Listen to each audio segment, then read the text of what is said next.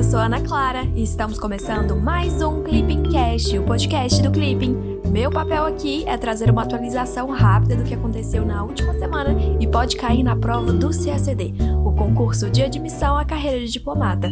Agora me conta, você é CACDista? Estuda para o CACD ou pretende começar a estudar? Corre lá para o Clipping, acesse clippingcacd.com.br para ter acesso à plataforma mais completa de estudos para quem quer ser diplomata e começar a estudar para o concurso com autonomia e gastando muito pouco. Romeu, Conta pra gente o que aconteceu nessa semana. Ei, Ana. Olá, pessoal. Tudo bem? Meu nome é Romeu e eu tô aqui para ajudar a Ana neste Clippingcast. Vamos lá. No episódio da semana, a gente vai falar bastante sobre o tema de direitos humanos. E para começar, tem a declaração conjunta dos estados que compram o Grupo de Lima, que eles condenaram as violações de direitos fundamentais na Venezuela, que foram documentadas pelo Conselho de Direitos Humanos da ONU. Nessa semana, também teve eleição para novos membros desse mesmo conselho. Inclusive, o Brasil faz parte e tem mandato até 2022. Falando em Brasil, pela primeira vez, a gente também foi eleito a presidência do Conselho do Acnur, que é a agência da ONU para refugiados. Teve mais um punhado de coisas sobre temas variados, mas vamos com calma, tá? Juntos a gente vai conseguir cobrir tudo isso. Legal, agora vamos para o resumão dos dias 12 a 16 de outubro de 2020.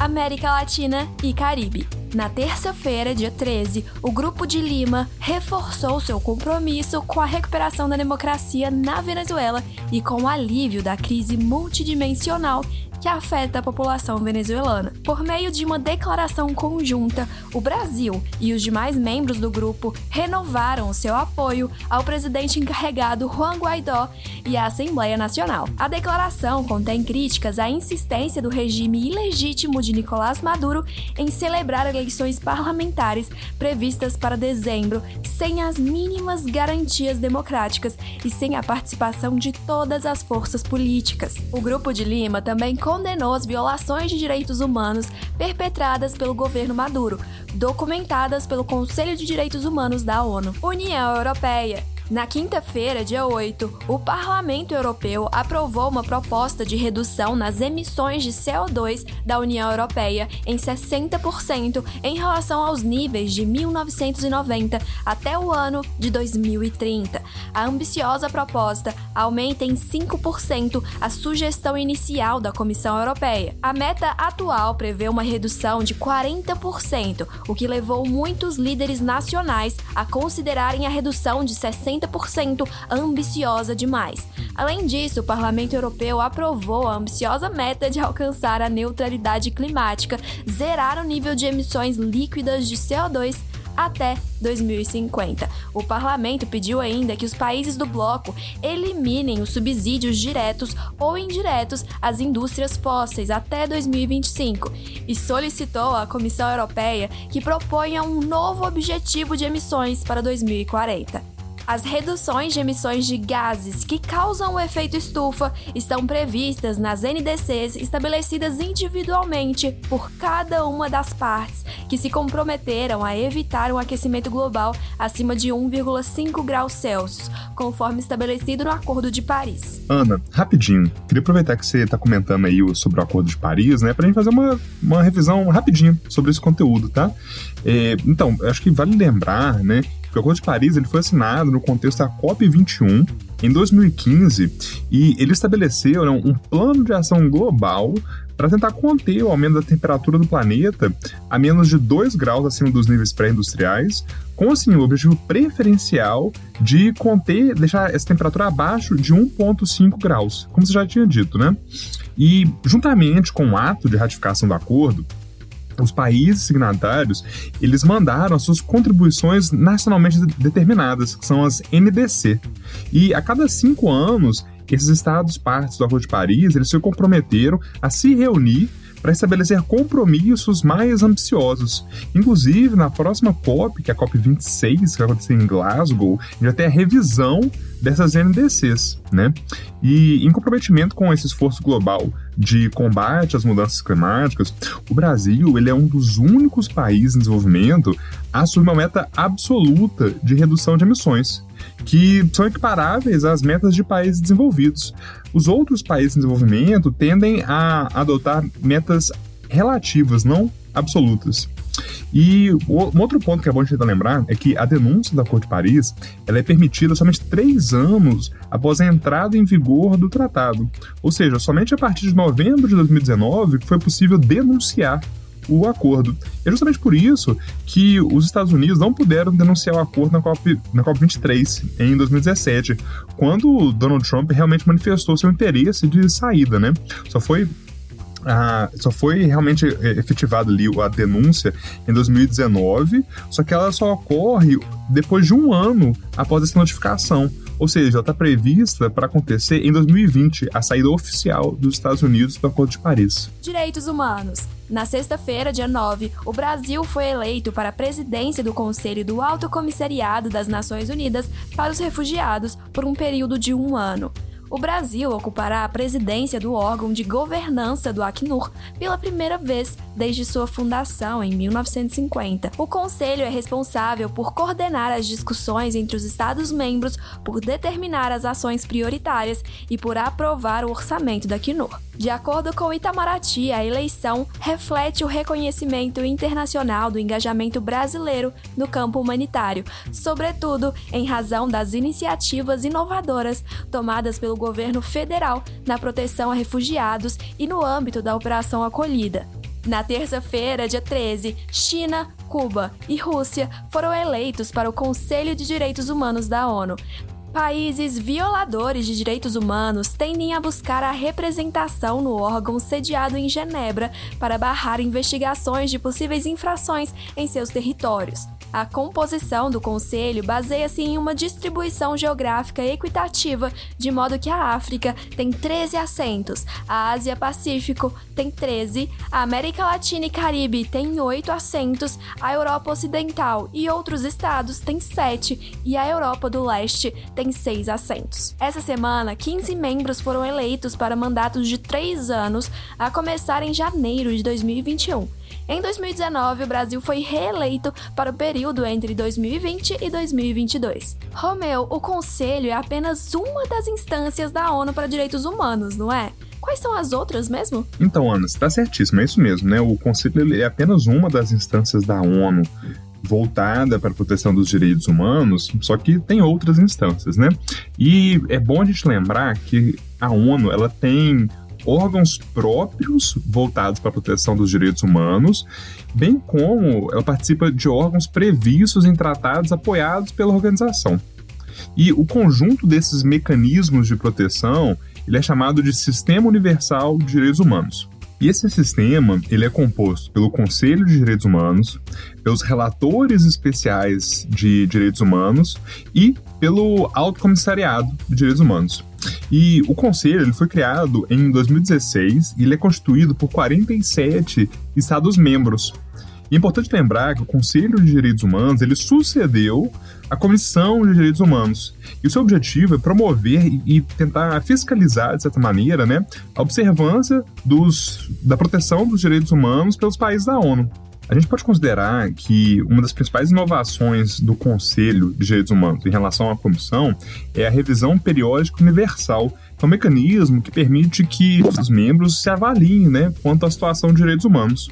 E, e ele é muito único porque se trata de um processo que compreende a avaliação periódica da situação de direitos humanos de todos os 193 Estados-membros das Nações Unidas. Oriente Médio. Na quarta-feira, dia 14, Israel e Líbano iniciaram conversas para buscar uma solução na disputa da fronteira marítima entre os dois países. As discussões que ocorrem na sede da Unifil em Beirute são mediadas por oficiais norte-americanos e têm caráter puramente técnico. Ambas as partes afirmam que não se trata de uma negociação de paz, de normalização das relações nem de reconhecimento diplomático. A oposição às conversas por parte do Hezbollah, partido político xiita sediado no sul do Líbano, considerado grupo terrorista por diferentes países. Romeu, o Brasil participa dessa missão de paz no Líbano, a Unifil, não é? Participa sim, Ana, está certíssima. E é muito importante ter isso em mente, porque vira e mexe é um tema que é que aparece ali na prova, na prova de primeira fase, na prova objetiva, sobretudo na prova de política internacional, né?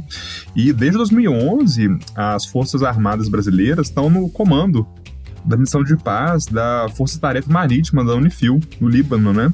Mas, pô, vamos aproveitar esse gancho também para falar um pouco mais sobre esse histórico de, de relações né, do Brasil com as operações de paz da ONU, porque o Brasil já participou de mais de 50 delas, e a gente sempre tenta priorizar o envolvimento em operações de paz em países com os quais a gente mantém alguns laços históricos e culturais mais próximos, né? Por exemplo, a gente tem uma, uma diáspora libanesa muito grande aqui no Brasil. A gente já participou também em missões em Angola, em Moçambique, no Timor-Leste e também no Haiti, né? É uma das mais importantes a, a MINUSTAH. Mas o, o, primeiro envio de tropas mesmo a um país estrangeiro, no âmbito de uma operação de paz da ONU, aconteceu em 1956, com a participação brasileira na Força de Emergência das Nações Unidas, a UNEF, que foi criada para tentar evitar conflitos entre egípcios e israelenses, é, tentando por fim ali também, né, mediante, de certa forma, a crise de Suez. Atualmente, o, o, o, Brasil participa com quase 300 efetivos em oito operações de paz na ONU. Na Unifil, que a gente já disse, né? Na UNMIS, no Sudão do Sul, a MINURSO, no Saara Ocidental, MINUSCA, na República Centro-Africana, a MONUSCO, na República Democrática do Congo, na UNAMID, em Darfur, na UNFCIP, no Chipre, e na Unisfa. China. Na quinta-feira, dia 15, o governo da China alegou que a presença de um navio de guerra norte-americano no Estreito de Taiwan estava minando seriamente a estabilidade e a segurança na região. Pequim afirmou que os Estados Unidos deveriam interromper suas palavras e ações provocativas no Estreito de Taiwan, acrescentando que os militares chineses defenderão resolutamente a integridade territorial do país e manterão a paz e a estabilidade na região. Ana, rapidinho. É, ainda que a gente tenha falado sobre esse tema muitas vezes aqui no Clipping Cash, eu acho que nunca é demais lembrar que Taiwan é oficialmente reconhecida como República da China, né? É uma ilha na costa sul da, da China é, continental que é governada independentemente de Pequim, desde 1949, quando aconteceu a, a Revolução Comunista, lá, liderada por Mao Tse-tung, né?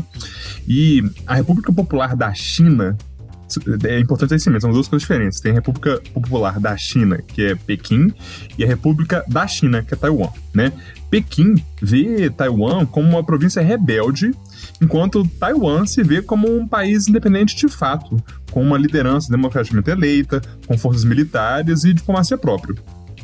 Desde a década de 1970, quando a República Popular da China, ou seja, Pequim, passou a ocupar o assento chinês na ONU, e quando os Estados Unidos estabeleceram relações diplomáticas com a China comunista em 1979, Taiwan acabou tendo seu acesso a fóruns internacionais bloqueado.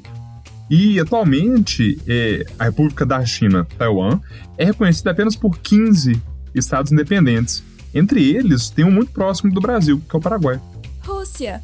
Na sexta-feira, dia 9, o presidente da Rússia, Vladimir Putin, anunciou que o país sediaria negociações entre a Armênia e o Azerbaijão com vistas a um cessar-fogo. O acordo foi efetivado no dia seguinte, embora não tenha sido respeitado na prática. Há mais de duas semanas, ambos os países se enfrentam após forças azeres atacarem o encrave de população de etnia armênia de Nagorno-Karabakh, região oficialmente pertencente ao território azeri, mas disputada desde os anos 1990. Atualmente, a Rússia participa de negociações diplomáticas para solucionar três crises em seu entorno: no Belarus, no Quirguistão e países do Cáucaso, Azerbaijão e Armênia. Nesse caso, o grupo de Minsk, composto por Estados Unidos, França e Rússia agiu em conjunto em um raro momento em que potências ocidentais franquearam ao presidente russo a prerrogativa de liderar os esforços para solucionar o conflito. Meio ambiente. Na quarta-feira, dia 14, a emenda Doha, a Convenção Quadro das Nações Unidas sobre a Mudança do Clima, recebeu o centésimo quadragésimo quarto instrumento de ratificação alcançando o número mínimo para entrar em vigor. Assinada em 2012, a emenda Doha estabeleceu o segundo período de vigência do Protocolo de Kyoto. De acordo com o secretariado da UNFCCC, a entrada em vigor da emenda Doha reforça o apoio político internacional acerca da agenda climática, com a construção de confiança para as futuras negociações, especialmente para a COP26, a se realizar em Glasgow em 2021. Ana, nesse episódio a gente já fez uma breve revisão ali da do Acordo de Paris, mas acho que agora vale comentar um pouco também sobre a Convenção Quadro das Nações Unidas sobre Mudança do Clima, que foi assinada durante a ECO 92, no Rio de Janeiro. E, justamente por ser uma convenção quadro, ela não estabelece vínculos específicos, apenas serve de base para acordos futuros que devem se basear nos seus princípios, né?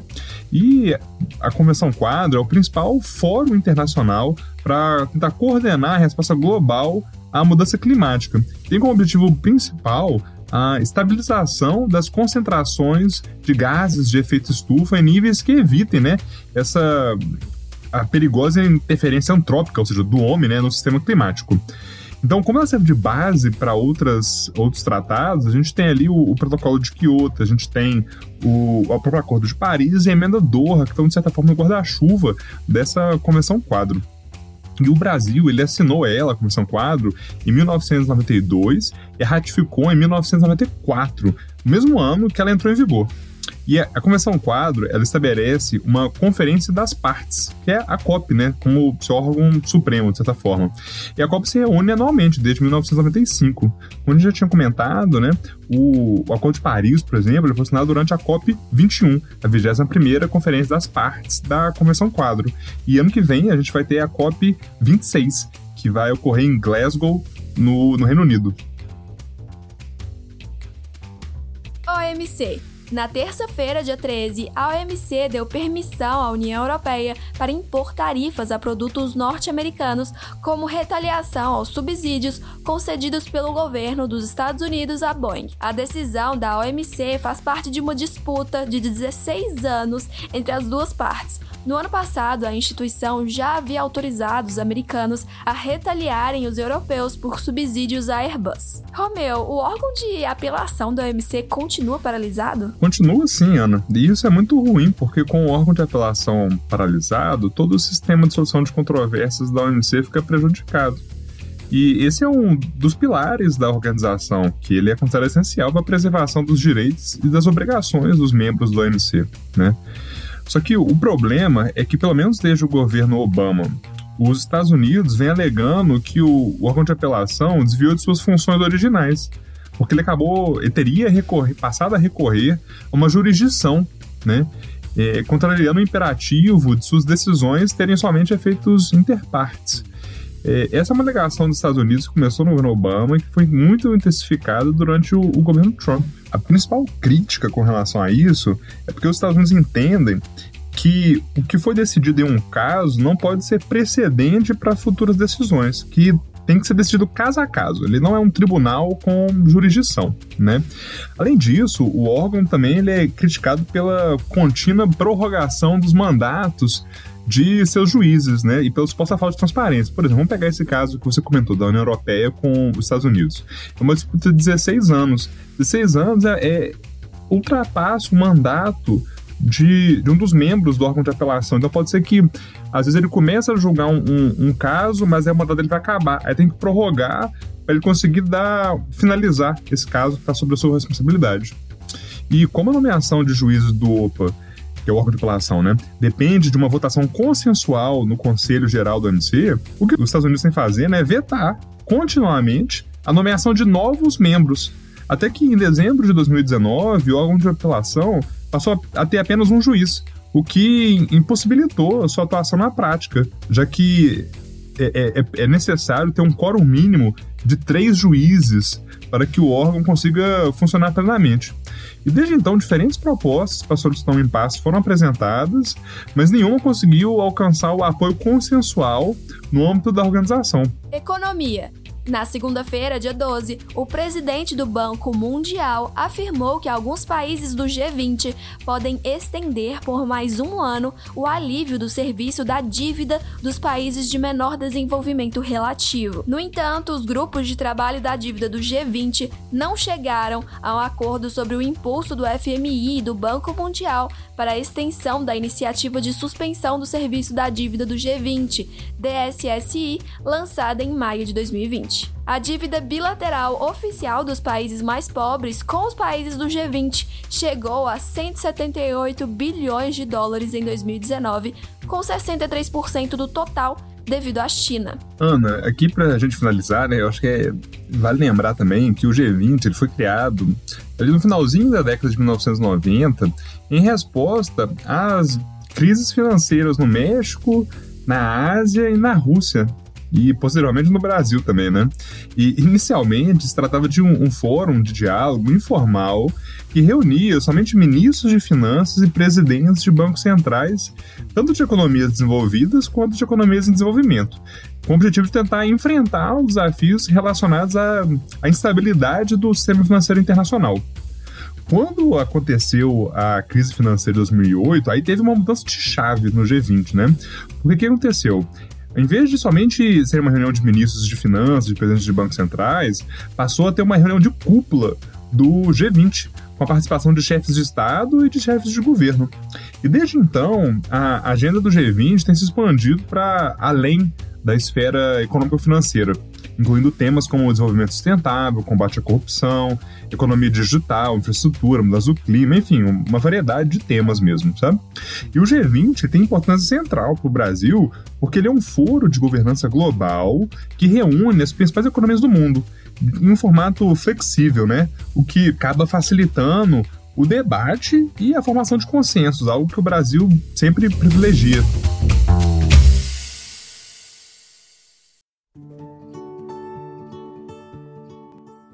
Chegamos ao fim do Clipping Cast com o resumão da semana dos dias 12 a 16 de outubro de 2020. Agora chegou a sua vez. Mande o seu feedback sobre o conteúdo do podcast pelo nosso Instagram, o arroba clipping__cacd. Além disso, vale compartilhar nas suas redes sociais a sua rotina de estudos no Clipping. Vamos adorar acompanhar tudo, viu? Até semana que vem. Tchau, tchau!